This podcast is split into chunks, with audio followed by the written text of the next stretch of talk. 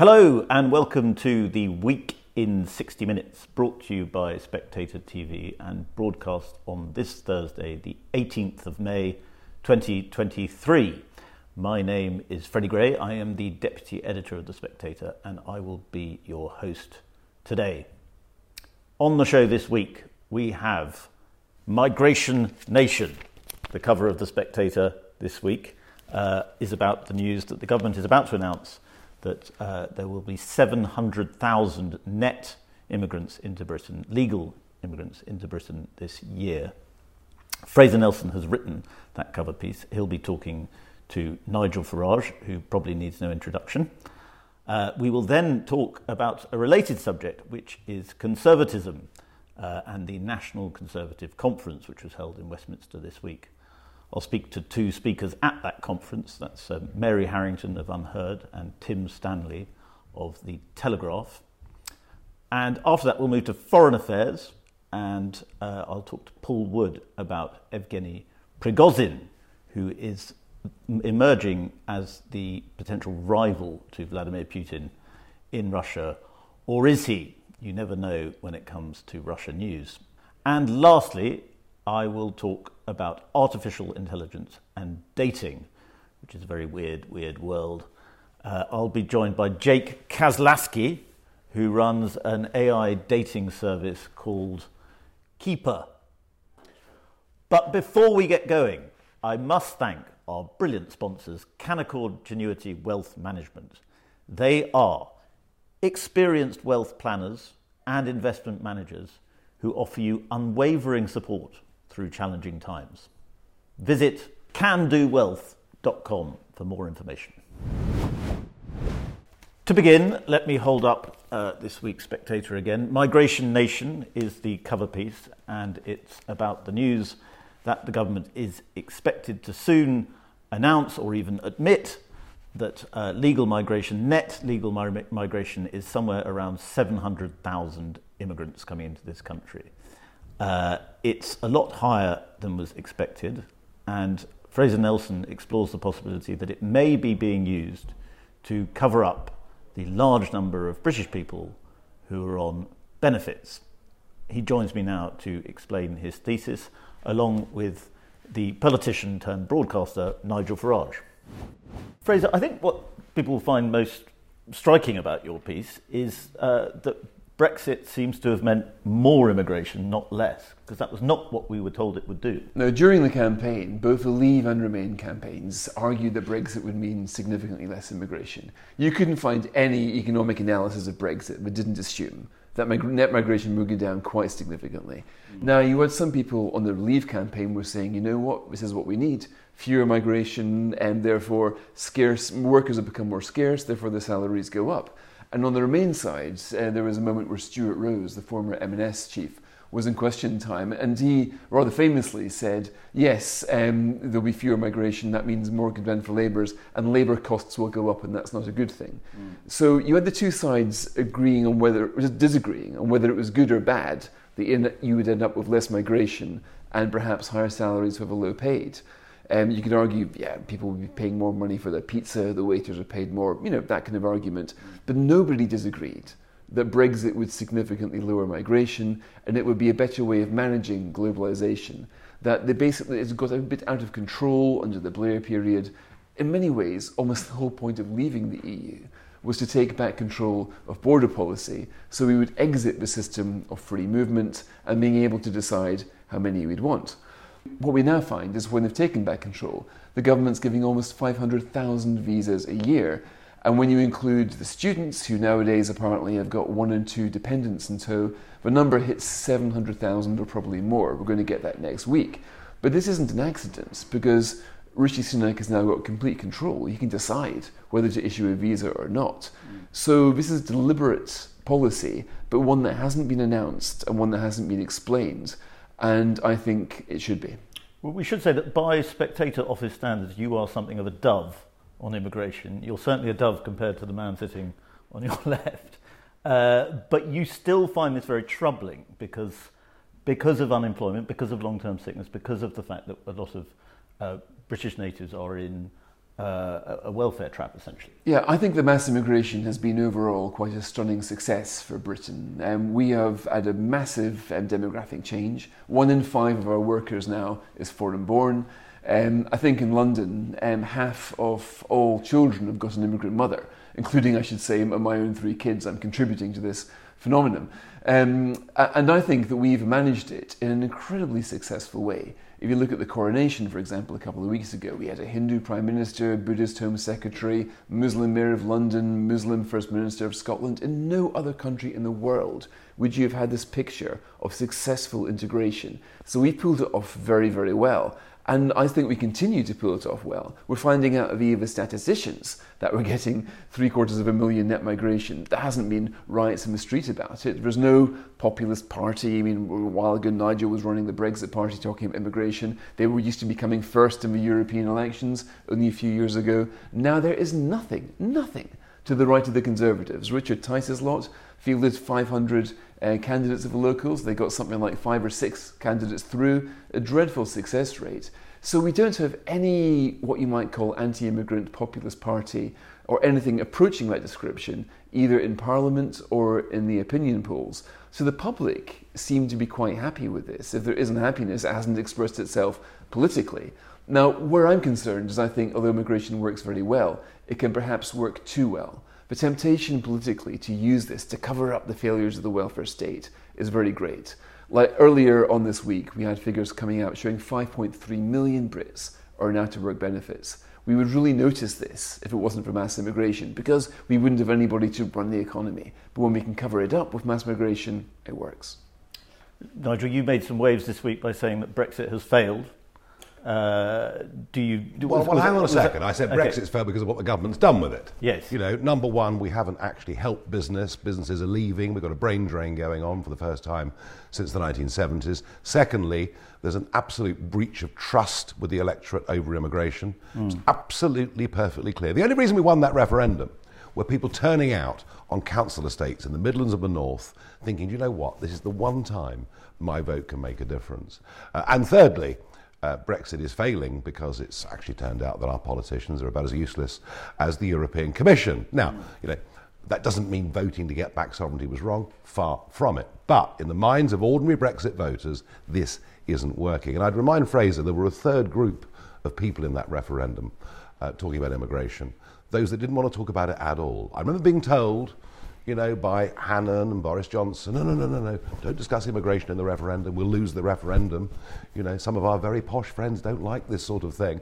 Uh, in the end, they were forced to talk about it reluctantly. Mm. But they never, ever, Boris never intended to reduce the numbers of people coming into this country. So the first fundamental question to address is that breach of faith. I think it's very strong and very real. And secondly, let me say this. The electorate assumed with Brexit that immigration had been dealt with. And they're now beginning to understand that it hasn't been dealt with. And you may well say there's no populist party in British politics at the moment. There will be. It's coming. Disconnect. The disconnect is bigger now than it was in 2010. I could see in 2010 that the political and media class in London just had no idea what everybody else in the country was talking about. And I think we're heading back to that and quite quickly. Let's get on to the, the future of populist politics in a moment because I think that's where this should go. Um, for now, it's fair to say, um, polls suggest that immigration has dipped as the, in, in, terms of the issue which voters consider most important. I think it's now fourth, or is it fifth now? Well, if it's not being discussed, that's not surprising. I mean, if there is no coverage of the issue and people don't know what's going on, that's not surprising. The reason, the reason that immigration became the big political issue that it was is that people in their minds linked it to membership of the European Union. That was what the UKIP surge was all about. That's what you successfully did. Yes, and it took me years. Yeah. It took me years to make that connection. And I, from 2004, I said to all the people working with me, once I can make this connection, this political party is going to a different place. I think over the course of the next year or two, people will start to make the connection that the reason there's a housing crisis is mass immigration. The reason they can't get a GP appointment is mass immigration. The reason their lives are more miserable than they were 10 years ago, their quality of life is diminishing, is because of the population crisis and explosion in this country. But, but in what way is it a crisis? You're living in London, earning good money, living in a lovely house, talking about rich Hindus who happen to be our Prime Minister. Go out onto the council estates, meet people. I think you'll see the odd Do Hindu you know my there. driver? My driver, my driver's kid didn't go to school last year. The school's too full. 13 years old, not at school. Right, so your driver, he, what you're saying that the local authorities refuse to provide his child with a place because there are no education places. That's right. I very much doubt it's happening that. all over the country. It doesn't. It's illegal for councils to refuse people. No, no. Home education he's been given online, no place at schools. You go to Lincolnshire, for example, you'll find four and a half, five year olds, maybe 20 miles on a bus to get to school. You, there is a population explosion that is damaging and diminishing the quality of life of ordinary folk in this country. If you don't see it now, I promise you, you will soon. But, but why is it? What I can't work out is this: if there is this um, this anger, then why hasn't it got no political expression? Why does um, you, you, you, why the, the Reform Party do so incredibly badly? Just a few weeks ago, If, if we polled a thousand people in Stoke-on-Trent now and asked who the Reform Party was, I wonder how many would know that it even exists. You know, that's the problem. You know, we may know because we live in this world. Ordinary folk don't know, and actually establishing political movements is not an easy thing to do. And reform is effectively, you know, it may be a follow-on from the Brexit Party, but effectively, it's a new political party. So, two things I would say. Number one, the reason we're not seeing this expressed more is because it's not been given voice, but it's beginning to be. We're having this national debate now about numbers. And, and number two, there's not a political leader that people can see at this moment in time voicing their concerns. Once those connections are made between, I mean, everything, even travel, even travel, even, even the length of journeys, potholes in the roads, these are all symptoms of a population crisis. And it's going to dominate British politics over the next 10 years. Is it not a problem then that, uh, if, as you say, uh, for, because of Brexit, or Brexit came about because people linked the European Yeah. Union and mass migration? Now people will say, well, we've had Brexit and we still have mass migration. No, no, no, what they'll say is they lied to us. Yeah. They lied to us. You know, But, maybe they want us control over immigration. That's the big difference. Can I, can, I, can I put it to you, Nigel, that before there was palpably no control. Um, free movement, that's what it means, right? You can control it. Now, right now, if you look at who's coming in, there are different people, but not the pools. The Indians are now number one, followed, I think, by Australians. Then you have Nigerians, then you have Americans. Now, to get a visa for this country, you need to be over a certain salary threshold, you need to speak English, you need to be getting a job in a Well- certain profession. That's, that's, those are the well, well, criteria. hang on a second, hang on a second. I mean, the salary criteria, when, when Australia does this, it says we're short of engineers, we're short of people in these sectors, we will open up spaces in this sector. In nearly every single case, those that go to Australia are earning more than the average wage. What this government have done is they've lowered the thresholds to the most unimaginable levels, where actually the threshold to come in is eight to ten thousand pounds lower than the average wage. That's why the numbers are where they are. They have deliberately engineered this. And of course, they've got their big business friends encouraging it. But equally, as you point out in your article, there is this massive welfareism problem of 5.3 million people. And it appears at the minute that no political party's got the courage to take that on. So it's all well and good to say you have to pass these tests to come in, but we've set the threshold so low in terms of qualifications and income as, if, as for it to almost be meaningless. Maybe this is making it more palatable, though. Maybe that is why. When there's a recent poll asking people all over the world what do you think of immigration, Britain emerged as the most pro-immigrant country in the world, other than I think Norway. And I wonder if that's because we see the migration differently now. Now that Brexit has come along, we know that to get a visa you need a job. Nobody's really talking about lazy foreigners who aren't really. You know, these are people who are by and large more likely to work um, than Brits now. Nobody, nobody was ever talking about lazy foreigners. That was never the argument. The argument was about wage compression. The argument was about difficulties getting onto social housing lists. The argument was about fundamental changes in community. The argument was about the fact, well, why is no one speaking English in this street? They were very, very different arguments, and they, and they were arguments very firmly rooted around community, around family, and of course the ironic social conservatism of so many Labour voters, you know, which actually is still there. I mean, you know, those red wall voters are surprisingly small c conservative and patriotic people in many, many ways. So, no, I think that uh, the idea that, well, we've got back control, we, we've chosen not to use it, but we've got control, so we're all happy, is, I think it's for the birds. Uh, I mean, you focused a lot on illegal migration in your, in your immigration, uh, Yes. in, in your journalism and so on. Yes. Uh, do you think the fact that that is such a media uh, preoccupation distracts from the, the, Well- the, the, the issue of legal migration, which, as you say, is The reason I did that, the reason I went on this illegal immigration thing back in sort of late 19, early 20, is because nobody else wanted to talk about it. It was literally being buried under the carpet. So I thought, well, I'm going to, you know, cause a bit of noise on this and get because it was obvious to me in 2020 that the numbers that came would explode because virtually nobody was being deported anywhere else, and you can come in, be put in a hotel. You still, and you literally stay in a four-star hotel and go to work every day in the black economy and earn cash. It's happening all over the country. So I pushed that because I wanted it, I wanted it to become a big issue. Also because, you know, my fear from 2015 and the reason that I used that breaking point poster that so upset the metropolitan elite is that the EU have made the same mistake with the Mediterranean. Um, and I feared, I feared that unless we got a grip through Brexit, that we'd face a similar wave. Now, it may not be the same numerically, but symbolically, the boats crossing the English Channel is. And by the way, the numbers that have crossed into Europe so far across the Med is trouble last year. So there's more of this coming. But ironically, yes, everyone's now become so focused on what's been happening illegally with 45,000 46,000 people last year that you're right. It's, it's, it's, it's kind of stopped us talking yes. about legal net numbers. I remember you accepted an award at the Spectator's Parliamentarian of the Year Awards uh, a few years ago, and you said, You'll never hear from me again. well, I I have to ask you, do you think there's obviously a space opening up to the right of Rishi Sunak, particularly on the issue of immigration? Will, Yeah. you, will you be going back I into. think it's I think it's bigger than that. I think the absolute betrayal of the five and a half million men and women who are sole traders and self-employed. I mean, you can't believe the anger in that community out there. They loathe the Conservative Party. They fear Labour will be even worse, but they loathe the Conservative Party. The complete lack of understanding of how the IR35 rules in practice are working in the building industry, etc. So it isn't just on immigration. There is a, I think, the sense of detachment that the conversations that are happening in Westminster are so far removed from ordinary people's lives. I mean, when I campaigned with the Brexit Party in 2019, quite successfully, we got rid of Mrs. May, and I'm rather proud of that. But the slogan we campaigned on wasn't even about Brexit, it was change politics for good. There was a hope and a feeling that a different kind, a more engaged kind of politics would come from Brexit. None of that's happened. So the answer to your question is very simple. The gap that is opening up in British politics on the centre right um, is potentially bigger than it was with UKIP. I mean, it, I mean, it's a very, very big gap. You very skillfully didn't listen to the second part of my question, which is will you try and fill that gap? Well, I haven't, I haven't, I haven't, I haven't finished yet. Just, Okay. give, me, just give, me Sorry. A moment. give me a moment. I wasn't ignoring you. I can be accused of many things, but not ignoring questions.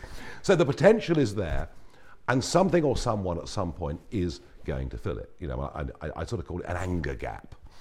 Now, it depends who fills that anger gap. I hope and believe what I did before was a positive way of filling it by saying, let's get our sovereignty back as a means of dealing with these problems. Before I came along, the anger already came to prominence, the anger gap was being filled by Nick Griffin. And it's very easy to forget between 2005 and 2010 the extent to which the BNP were laying down roots, you know, in those northern town councils, etc. I, I haven't decided what I'm going to do. I mean, I'll be honest with you. Um, I, I do feel that a large chunk of the country deserves some representation and, and deserves a voice. Equally, um, I'm still pretty bruised by the 2015 general election. I mean, how can you get 4 million votes in one seat? It makes it a very difficult thing to do. I, I haven't decided what I'm going to do, but something's going to come along, and if it's not me, it'll be it'll be a Nick Griffin Mark II. You know, we will we will have a rise of something way out on the right. It's happening as we speak all over Europe, albeit aided by a proportional representation system. Something is going to change. Something is going to crack, um, and I think coming back to UK politics, uh, you know, I, I think I've got a better understanding of those red wall voters than, than pretty much anybody, frankly. Um, they were the people that were the backbone that built UKIP up into being a major party in British politics. And if the Conservative Party on its current course thinks it's got any chance of winning a single one of those seats, then, then I'm afraid they're deluded. The only thing that might save us is this. The one thing the Conservative Party is really good at is survival. You know, it's been around for a couple of hundred years. It exists to attempt to get power and to hold power. So they've still got time, I guess, if they chose to be genuinely radical, but I can't see it happening. By radical, you mean cutting the number of visas issued? That's your definition. Because the funny thing is, we've just had local elections, and how many parties of various stripes, just for the speakers, not a sign, not a sniff of the sort of anger that you're talking about. So- no- because no- but I wonder, because- is it real or might it be? Because there's no way. But, but that, was the, that, you know, that was the same effectively before 2010. You know, other than the BNP. No, you were just telling us Other Nick Griffin was getting a huge number the of votes. There was BNP in the palpable north- anger then. The, the BNP in the north, but they had a big presence. At the moment, if you want to vote that way, there's nobody giving voice to it. That's the gap in the market. But it looks like a lot of those voters are going back to Labour now. Yes, I've met them this weekend. Yeah. I've met them this weekend. Why do you think they're going back to Labour? Is it because Keir Starmer's talking to the right on some things? No, Crime- I just so I think this Tory party uh, they, they, they don't identify with these Conservative politicians at all. They briefly did with Boris for a bit. He seemed rather fun. Uh, he seemed rather normal. And they, they identify with Keir Starmer, do they? No, not really. So why are they going back to Labour? because they're tribal Labour. That's where they come from. They've been voted. Their families have voted Labour since 1918. You know, the, the, the sort of the gateway drug of UKIP and the Brexit Party took them to the Conservatives in 2019, and that was on a Brexit. Let's get this thing sorted out. Let's get back control of our borders. Um, but they're going back to Labour because that's where they're from, and the Conser- and, and, and, and I think there's also a profound sense of disappointment that the Brexit thing has not worked out the way they really wanted it to. I think we'll wrap it up there. But uh, thank you very much, Nigel, you. for coming in, and thank you, Fraser, for talking about your cover piece. Now, speaking of opportunities opening up on the political right, there's been uh, a big conference in London this week in Westminster, the National Conservatism Conference, which is uh, uh, an American import, um, but starred lots of Tory MPs and various Conservative figures from the Anglo American community. Um, two of the speakers at that conference join me now um, Tim Stanley of The Telegraph and Mary Harrington of Unheard. Um, Tim, perhaps you could start by telling our viewers a little bit about what national conservatism is, what this particular movement is, and what they're trying to do. And could you also tell us whether they, they succeeded in doing it in London this week? Someone put it to me brilliantly that this conference was a seminar masquerading as a rally. So, some academics put on a seminar in the centre of London. They invited politicians, and the politicians then turned it into a platform to make it a debate about the future of the Conservative Party. So, to back up a little bit, there is uh, an academic who's Israeli called Yoram Hazony, who is an expert on conservative political theory. A little bit of Zionism blended with some uh, sort of nationalism, with some American exceptionalism. And of course, he's got a profound interest in Britain as well, because Britain is the home uh, of Enlightenment era conservative thinking.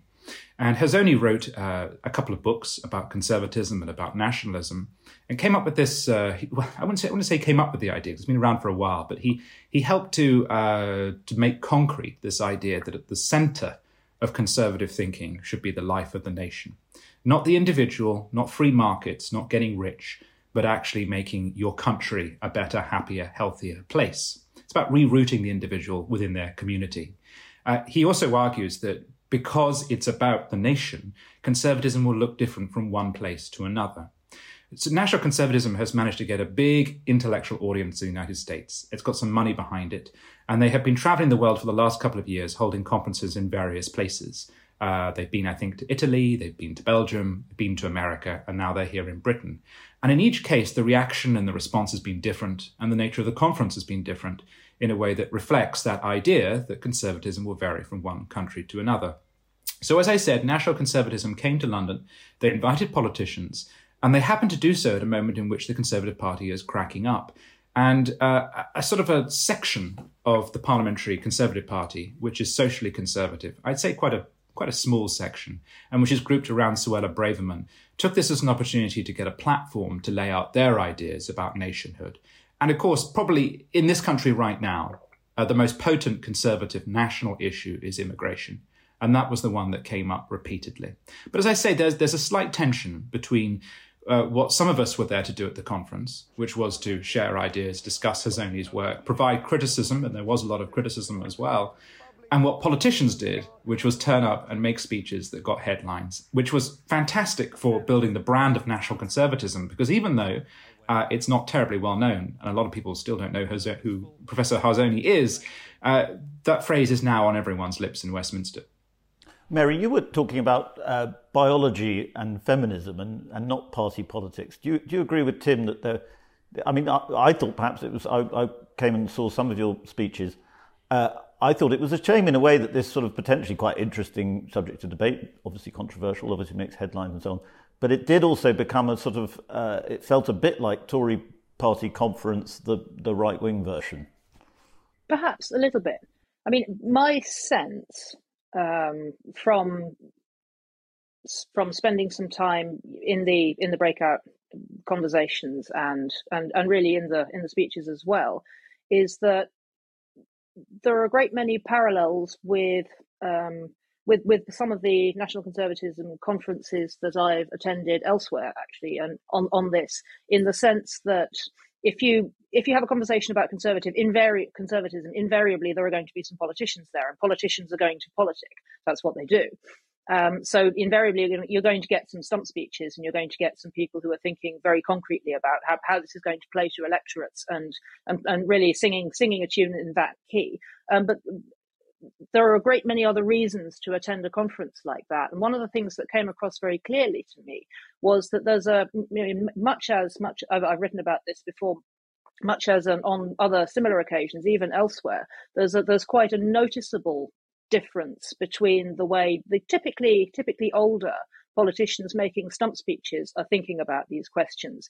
And and the way some of the younger attendees of which there are surprisingly many. I mean when i was when, when i 20 years ago if you went to a conservatism event it was mostly sort of crusty old buffers in corduroy.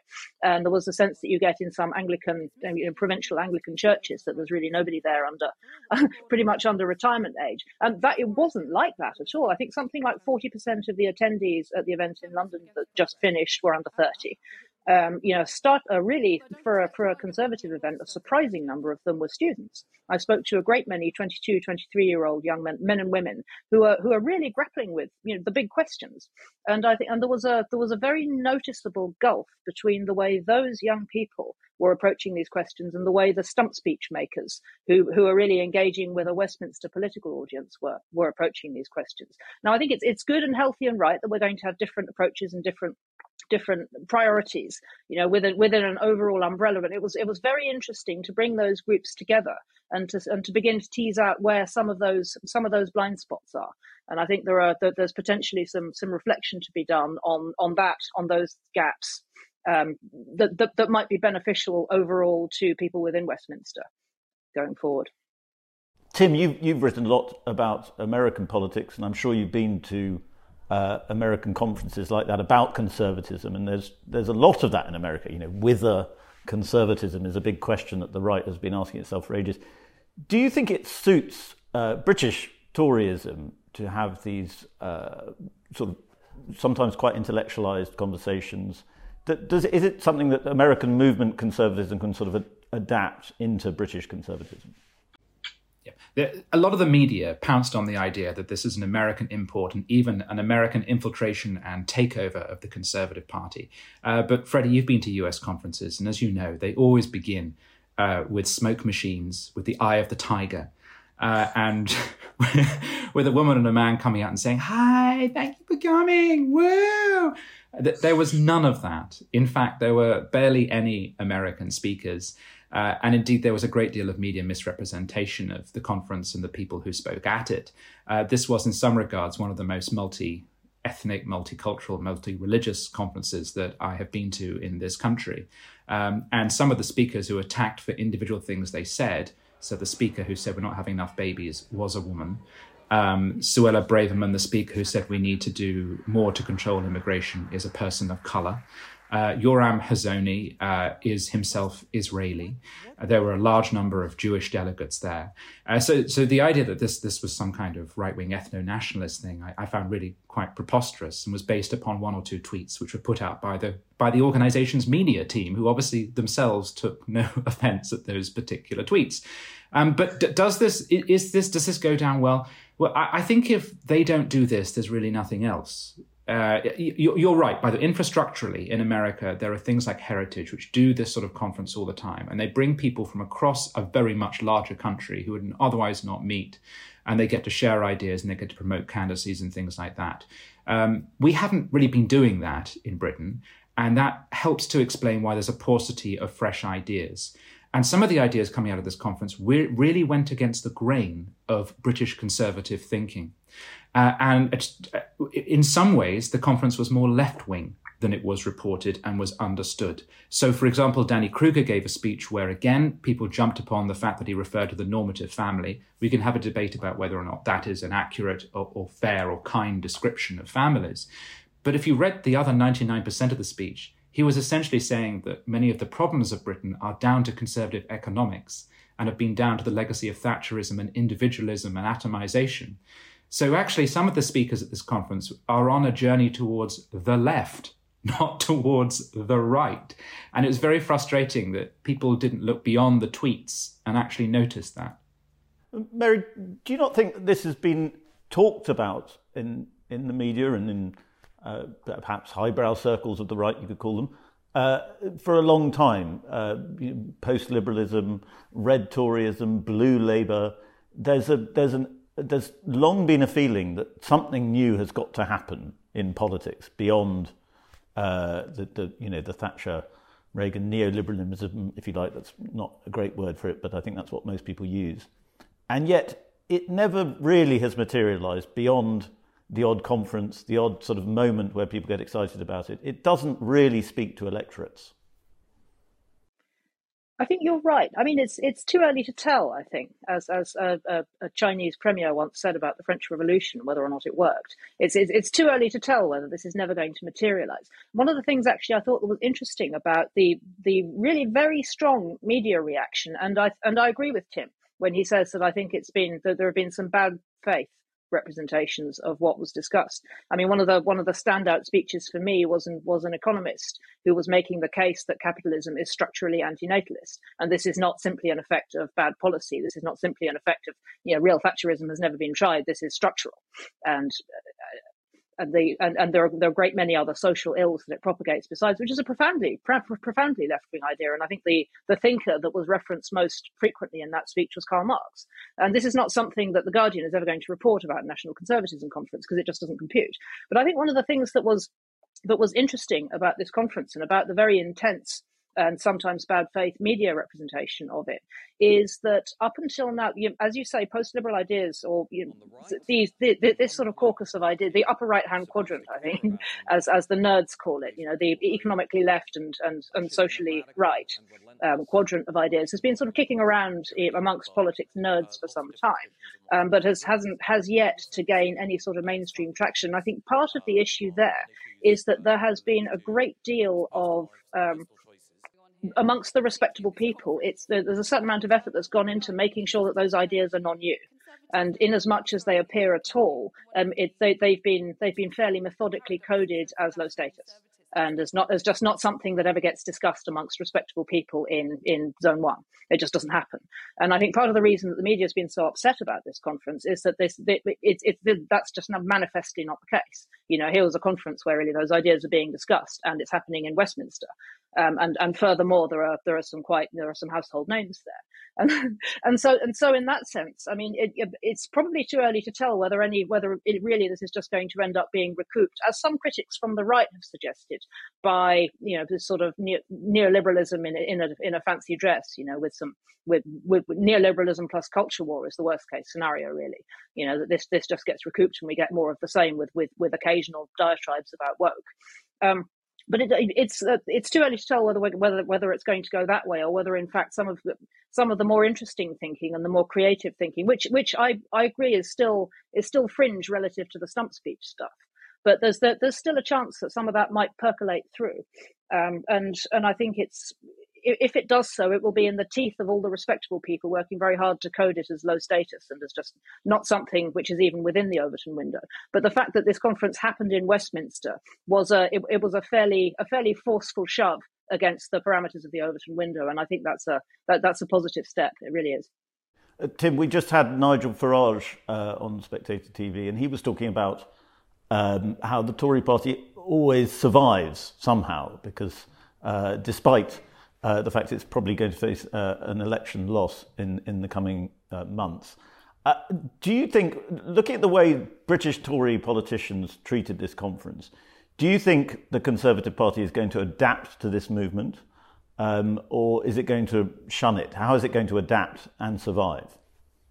Some of the biggest pushback against the conference came from what you might call liberal conservatives, many of whom did not attend it, didn't pay attention to what was said. I, I, would just add on a side note, by the way, I was struck by the things that were not discussed at this conference. No one said, bring back the British Empire. No one said, ban abortion. Uh, there, there, there's a whole host of old issues which are totally off the table now and everyone's moved on from. And yet they're the things that there's often an assumption right wingers are saying and they're simply not part of their narrative at all anymore. But there, there, was a big pushback among liberal conservatives who are very powerful and influential within the party. That said, I think away uh, away from the conference, there is a growing and influential group of people uh, who feel that uh, the economic policy approach has been wrong. We need more industrial policy. I wouldn't say protectionism versus free trade. That's a very that's a silly way of simplifying it. But there's a sense that there's, there's got to be a move away from the idea that the job of government is simply to get out the way. And, and, and that, I think, is the most significant shift in conservative thinking. And you might even find it among some liberal conservatives. Some Tories are starting to say, we have an idea of how people ought to be living. They should be having families, they should be buying homes. But the economic situation doesn't actually allow them to do that. So, how do we create the material circumstances under which people can do those things? Uh, and some of that might involve creative government action. Now, there. So, for to give a concrete example, uh, the debate around the best way to do childcare. We all know that one reason why people are not having children, why one people are not settling down, is because of the extortionate cost of raising a child. Uh, and now, I think almost everyone's recognised that within the Conservative Party that that's a failing, and that's a failure that's happened under the Tories. The debate is should it be uh, through the state sponsoring childcare, where you leave your kid with someone, or as people like Miriam Cates and some of the national conservatives would prefer, the state making it more, making it easier for women to stay at home and raise the child themselves. So there's a cultural clash over what do women want. But actually, I think conservatives are coming around to the idea that there are areas of policy that government has to take an interest in, even if it starts to sound a bit like socialism because if they don't do it, you end up with a very unconservative outcome, which is people not having babies or dropping out of the workforce, which is bad for the hallowed word growth.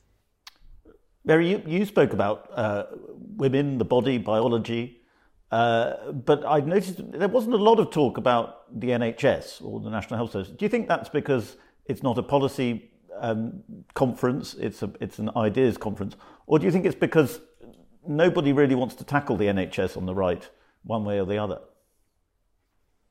That's a very interesting question. You know, I hadn't actually it hadn't actually struck me until you pointed it out just now that nobody was really talking about the NHS uh, at the conference. But you're absolutely right. Nobody was talking about the NHS. Um, I, to be honest, I think it's almost certainly the case that nobody is tackling it because it's just too big it's just too big and and it touches on too much stuff. I mean, I, I forget who it was who quipped that you know we're, we're, now a health service with a sort of vestigial country attached, and there is a there is a sense of that, and nobody nobody quite knows what to do about it. And I mean, I think in in as much as it was referenced, it was probably obliquely.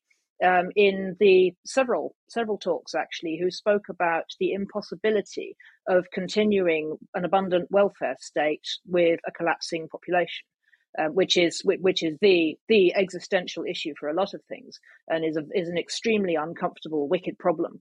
Um, when you start looking at the confluence of you know the where where social solidarity converges with high taxation, converges with support for the welfare state, support converges with population growth or shrinkage. You know, there's, there's a real wicked problem there, which we're which we're already confronting. I mean, if you're unless you're unless you're pregnant or very old where i live in small town small town england you know you can you, you will be lucky if you get a, a gp appointment within six weeks. That's just that's just the reality in a lot of places now. Um, if it's if people are if if if people weren't talking about it it's almost certainly just because it's too big and too radioactive. I mean you can't you can't do it in a 15 minute speech. And and people people are trying to but maybe trying to zoom out a little bit and thinking about the structural questions which have brought us to the point where where, where a health service with a vestigial country attached, and and trying trying a few different angles to see if we can see if we can come at some of those some of those thorny issues from from from different perspectives and, and find creative ways of thinking about it. Tim, you made uh, the point in yours, but you did mention the National Health Service because you said that people who are uncomfortable with the national in national conservatism should should think about the National Health Service. Yeah, yeah. Well, obviously, people are uncomfortable about the word "national" being involved, being attached to a political label, because in their mind, uh, it automatically goes to National Socialism. And I joked that uh, if that is the case, then we're also going to have to crack down on the National Trust, the NSPCC, and the NHS.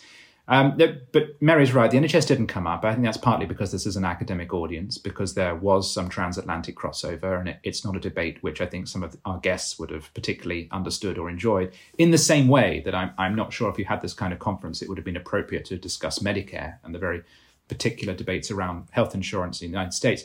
The other issue we did not discuss is Ukraine, which I think was partly a conscious decision by the conference, uh, because if you open up a conversation about Ukraine, I don't think you'd get anyone who says Vladimir Putin's great, but you're always terrified someone's going to turn up to speak who is Russian adjacent, right? Uh, who, who is sympathetic in some way. Uh, and, and, I think there was a little bit of political control there. The conference didn't want to go down that rabbit hole. But I think it might also just be that uh, there's another issue that we didn't discuss because it's not something that's part of the British rights vocabulary there is almost 99.9% support for Ukraine among British conservatives. And so there was no real need to touch it uh, because we are pretty much united on that subject.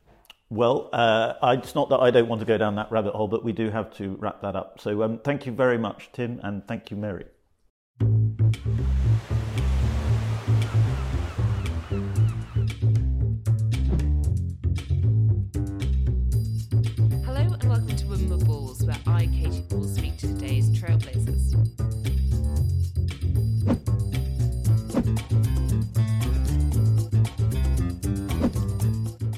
Now, if you've been reading the news about the war in Ukraine, you've probably come across the name Yevgeny Prigozhin.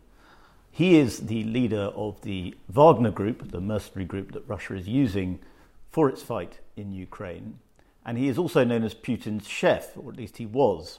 Um, but the two men appear, and we stress the word appear, to have grown apart in recent days. And Prigozhin has been quite critical. And he's also emerging, it seems, as a potential threat to Putin's authority. To discuss this interesting figure, I'm joined now by Paul Wood, who is a former world affairs correspondent for the BBC, and he's also working on a very long profile of Prigozhin. Paul, let's start with the uh, basic question who is Yevgeny Prigozhin? Well, in a curious way, he reminds me of another figure that we're both quite obsessed about, and that is Donald Trump the personality is quite Trumpian. He's full of bombast, bombast. He doubles down whenever he's confronted.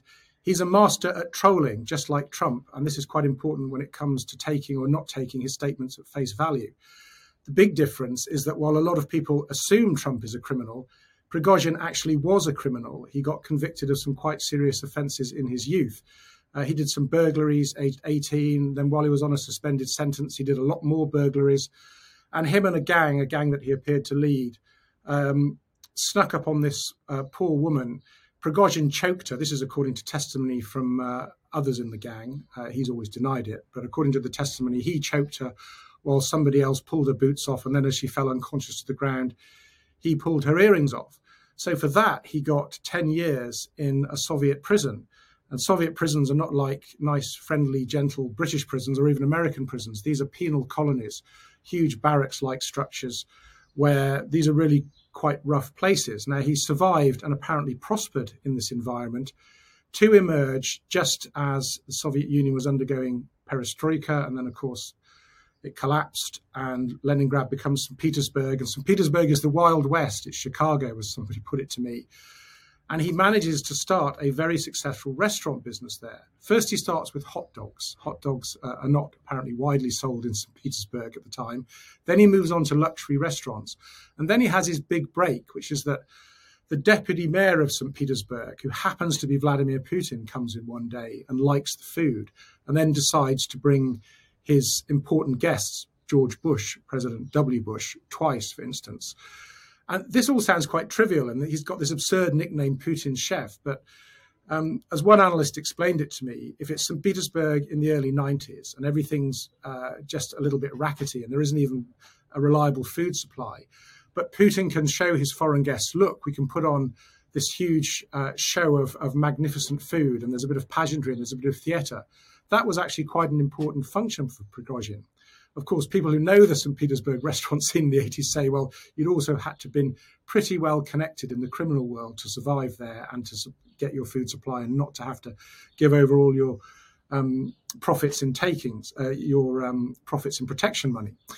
So this is this is the figure that everybody knows at Putin's chef. He becomes the Kremlin's caterer, and off the back of that, he becomes the caterer to the entire Russian army and becomes a billionaire. And then this thing called the Wagner Group emerges, and it's all very mysterious. Nobody knows why it's called the Wagner Group. One theory is that an early field commander, a man called Dmitry Utkin, loved Wagner for his love of the Volk and, and this idea of, of a resurgent nationalism. That may or may not be true. Who knows? Um, several figures called Utkin have popped up, and there's a suspicion relayed to me by a St. Petersburg journalist that Prigozhin is actually finding people called Utkin and making them employees of Wagner just so he can perpetuate this idea of a figure called Utkin who's somehow related to it all. Another masterpiece of trolling. But during all this time, um, Prigozhin gave almost no media interviews. He gave one talking about the hot dog stall. And he always denied having anything to do with Wagner. Indeed, he sued journalists for it until suddenly in September of last year, he emerges as this very important figure in the war, which brings us right up to date. The British Ministry of Defense thinks that 50,000 Wagnerovtsy are fighting in Ukraine or were at the height of it. And they're really quite important for the war effort. And this has propelled Prigozhin, who has no official position in Russia, um, into the very front rank of the people fighting this war. He might even be, after Putin, the face of the war in Ukraine, the Russian face of the war. And he's presenting himself uh, as a military figure, which is, uh, does he have any military background before this war, other than the fact that he led the Wagner group? Does he have any military training or anything? Well, as far as we know, the only uniform he ever wore was a prison uniform. Um, but over many years, the Wagner group uh, were active uh, when the Ukraine war started in 2014, 2015. They've been in Syria, they've been in Congo. He likes to appear in full battle dress, in uh, flak jacket and helmet. Um, there are no badges of rank there, and certainly he has no official position. And he's been involved in an extraordinary public power struggle with the Russian Ministry of Defense. These things um, normally take place behind closed doors in the Kremlin, but he's been publicly attacking them um, e- even appearing to criticize Putin, although we can get into that in a minute. I don't don't really buy it. Nobody can really get away with criticizing Putin.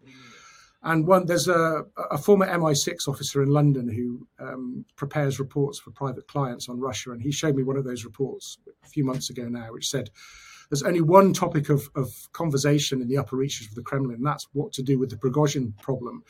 Uh, and this former MI6 officer was claiming there were several active plots to assassinate him, which sounds like something out of a spy novel, but a number of Russian officials have taken unfortunate falls out of their balconies on the fifth or sixth floor. So this is not unknown in Russian politics.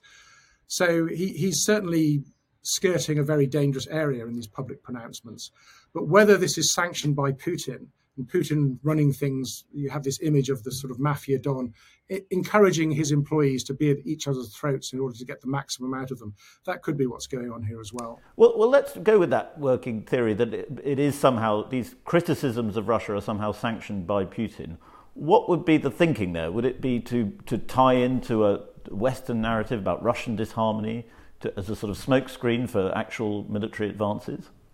Um, pick your theory, really. Um, Steve Bannon, the American uh, political consultant, ha- had a way of describing how he dealt with the media, which is flood the zone with shit. I think that's what Prigozhin is doing. One of the things I left out of the truncated biography at the beginning is the fact that he was the guy running the so called Troll Factory in 2016, which put out fake news onto Facebook and other places, uh, allegedly to throw the election for Donald Trump. Although you look at what they put out, and it was both for Trump and against Trump flood the zone with shit, confuse the electorate, undermine the legitimacy of the process. So it, it could be that that's going on. It could be that Putin, you know, who is in a losing war, wants to embarrass the Ministry of Defense into doing certain things. It could be as simple as they don't. The Ministry of Defence, the the Defence Minister, the Chief of Staff, don't like this upstart Prigozhin. Haven't, as Prigozhin claims, given him the ammunition he needs, and he is desperate to do something about it. The the surface explanation might be the correct explanation. Uh, we simply don't know. Um, somebody described to me what Prigozhin wants. Uh, this is somebody who knows Prigozhin, but it's only a theory. That he wants to step into the role um, uh, vacated by the far right politician Vladimir Zhirinovsky, who died last year, which is kind of a licensed court jester. You say these extreme things, and everybody knows they're extreme, but then Putin can point to you and say, look, if, if not me, this is the alternative. And so Prigozhin is licensed to do a lot of things which would get other people thrown into jail. Bear in mind, people are being thrown into jail in Russia for criticizing the war. And that technically, private military companies, mercenary groups, are illegal in Russia. And yet, this is a man supplying 50,000 mercenaries to the front line in Ukraine. So, um, I'm, I'm, not sure he's gone rogue. I think this is a kind of uh, rogue behavior that's licensed. Yeah, we, we should apologise uh, about Steve Bannon, not your language, Steve Bannon's language to Spectator TV viewers. Yeah, I'm sorry, qu- qu- quoting Mr. Bannon. Um, not. Another, another set of reports have come out suggesting that Prigozhin was uh, attempting to strike deals with the Ukrainians um, for strategic advantage. But again, do you think that could be fake news on the Ukrainian side? It's very hard to know what to believe uh, about anything in this war.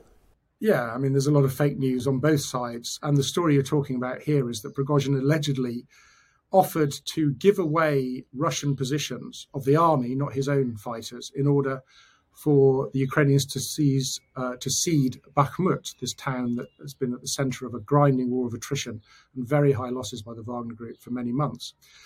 So, some background here. Somebody who knows Prigozhin told me his ambition is to enter politics, but to do that, he has to come away from Ukraine with something looking like a victory. There was another town which the Russians um, managed to seize back from the Ukrainian counteroffensive a few months ago.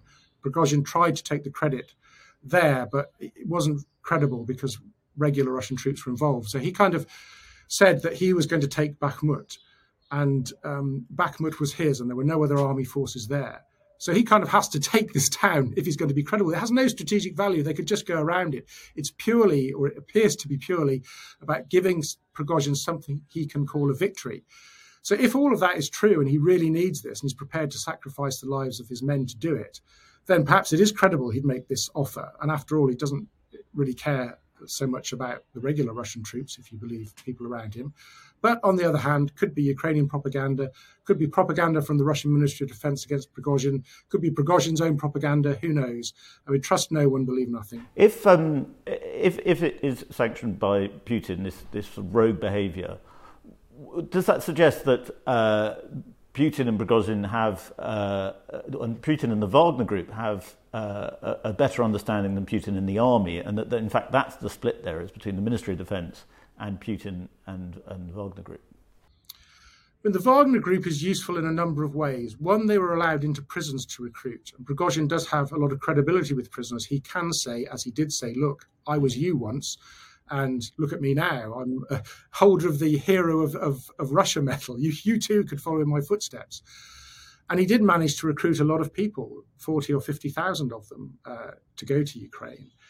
Um, there's another way that Wagner's useful for the Kremlin, which is the line of command isn't clear. If if somebody from Wagner commits war crimes, and they seem, you know, some of them are not the most upstanding citizens to have been doing a lot of raping, a lot of killing, a lot of looting, if somebody does that, or even if there's a large scale massacre which carried out for strategic reasons, and at the beginning of the war, it appears the Russians were literally trying to terrify the Ukrainians into a rapid collapse of morale and, and a rapid surrender. All of those things are much easier to deny if it's irregular forces. I mean, everybody assumes it's pretty threadbare deniability. Everybody assumes that Wagner's getting its orders and its money and its weapons from the Russian state, but you can't. It's more difficult to prove. So those are two very useful functions that are already taking place. But it doesn't mean they're the main part of the war effort. And presumably, the actual generals and the actual Minister of Defense is quite resentful of all this. Um, this just seems to be how Putin runs the Kremlin. I once spoke to a former Russian uh, intelligence colonel who said, you know, it, it's like a, a, medieval court with, with different sort of barons, and, and Putin sets them against each other, or like, as I said, a mafia don, where the boss says, I want this to be done, and he just lets people get on with it. And the, the, person who comes back having done it gets certain rewards in future. That may be what we're seeing here. Or it could be that Prigozhin is just as crazy as he looks, and it's certainly crazy in Putin's Russia to even appear to be criticizing Putin. And some of his com- comments recently, well, not naming Putin, but seem to have, have, have been skirting on trying to blame people right at the very top. And that is very dangerous for Prigozhin because even though he's got this army, he doesn't pay the wages. The wages come through the Kremlin, the wages come through one of the intelligence agencies. It's not like he's got 10,000 or 30,000 brand shirts who are personally loyal to him that he can call to Moscow. And even if he did, there are a lot of forces uh, in Moscow at President Putin's behest. So um, I, I, don't buy, and a lot of people I've spoken to don't buy this claim that he's challenging Putin and could be the next Russian president.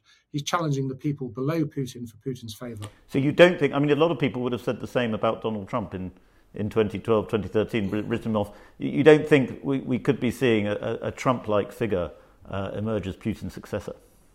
Well, perhaps his most significant asset is not these tens of thousands of of fighters, but it's the hundreds of thousands of fanboys and fangirls on social media that Wagner has built. I mean, it's quite frightening if you look at, for instance, Reverse Side of the Medal, which is a Telegram and Twitter channel, um, where people who appear to be fighting in Ukraine post these videos of themselves in Ukraine, and then lots of people in Russia say how wonderful it is. And that presumably is an electoral asset for Prigozhin if he did run for national office or tried to get into the Duma. It's presumably a fundraising asset. Indeed, I've been told they've already been raising funds, some of which have gone to Ukraine. But the big difference between Russia and, and the United States is that, that you can do all this in Russia and somebody will still push you out of a balcony if you get too big for your boots. Um, so I think that Prigozhin can only remain as a national figure, can only enter the Duma or take over a political party, or even take over St. Petersburg, which is one of the things it's alleged he's trying to do. He can only do that with Putin's say so. Paul Wood, thank you very much for coming on to Spectator TV. Now, barely a day goes by without a news story about how AI or artificial intelligence is going to disrupt something massive uh, in our society. Um, we had an interesting piece on Spectator Life this week suggesting that AI is in the process of disrupting dating apps and will particularly unseat Tinder, which is the giant of dating apps. I'm delighted to be joined by Jake Kozloski, who is the co founder of a dating app that uses AI called Keeper. Um, Jake, tell us a little bit about Keeper uh, and how AI can enhance online dating. Definitely. Um, so Keeper at, at a super high level, you know, you, you called it a dating app. We actually, uh, we, we like to talk about it as a family formation app, not a dating app. Um, the, re- the reason for that is, uh, you know, dating apps are great for get, getting you on dates, for, for uh, you know, helping you meet new people. Um, but that's not actually the goal that most people have, right? Most people don't want a, a litany of dates. Uh, they don't want to spend all their time dating what they want to do. Um, and even Match Group, who owns Tinder, has released surveys that that uh, back up this claim. What they really want is just to find that one person that they want to spend the rest of their life with and, and start a family with. Right, eighty-one percent of of Gen Zs uh, uh, say that that's their top goal right now. Um, is is in terms of the dating uh, landscape is to you know find a long-term committed relationship in this year. Um, and so Keeper is built all around that. We're, we're not a, a, dating product. We're a product that uses AI to introduce you to that one person who is the most ideal fit for you in every dimension that you have. Um, and so we use AI to do what a traditional matchmaker would do basically learn about who you are as a person, uh, both physically, personality wise, you know, everything about you, your preferences, um, and then disambiguate uh, you with all the other people in our database and see okay you know who is the absolute strongest fit on every dimension every every uh, preference completely open ended that you tell us um, and then we introduce you to that person once we have them. Uh, and so it's a very different experience than you know here's 10,000 profiles swipe right or left based on like photos and a couple couple lines of text. It's interesting you say that about gen z because i suppose that uh, suggests again that that generation are moving away from what we think young people are supposed to do, which is play the field, uh, have a fun time trying to figure out who's right for them, and so on. For sure. I mean, I, you know, I, I think uh, there, there's a couple components to this. COVID definitely um, uh, gave a lot of people uh, feelings of isolation and loneliness, and so it's sort of uh, you know there, has been a reaction to that of like uh, a realization, I guess, among the younger generation that you know actually meaningful relationships are, are very important, and, and finding deep connection is is something that they desire. Um, at the same time, though, you know, there's there's a lot of good research on like family formation intention, uh, fertility intention, for example, um, over the last hundred years and it actually hasn't changed that much. Uh, uh, on average, people today want about three kids, um, and that's been the, that was the same for uh, our grandparents' generation, right? Um, what I think has changed is uh, uh, the means by which people achieve that. Um, you know, there was a lot of social scaffolding, sort of cultural norms around how you would date, how you would find a partner, which have gone out the window.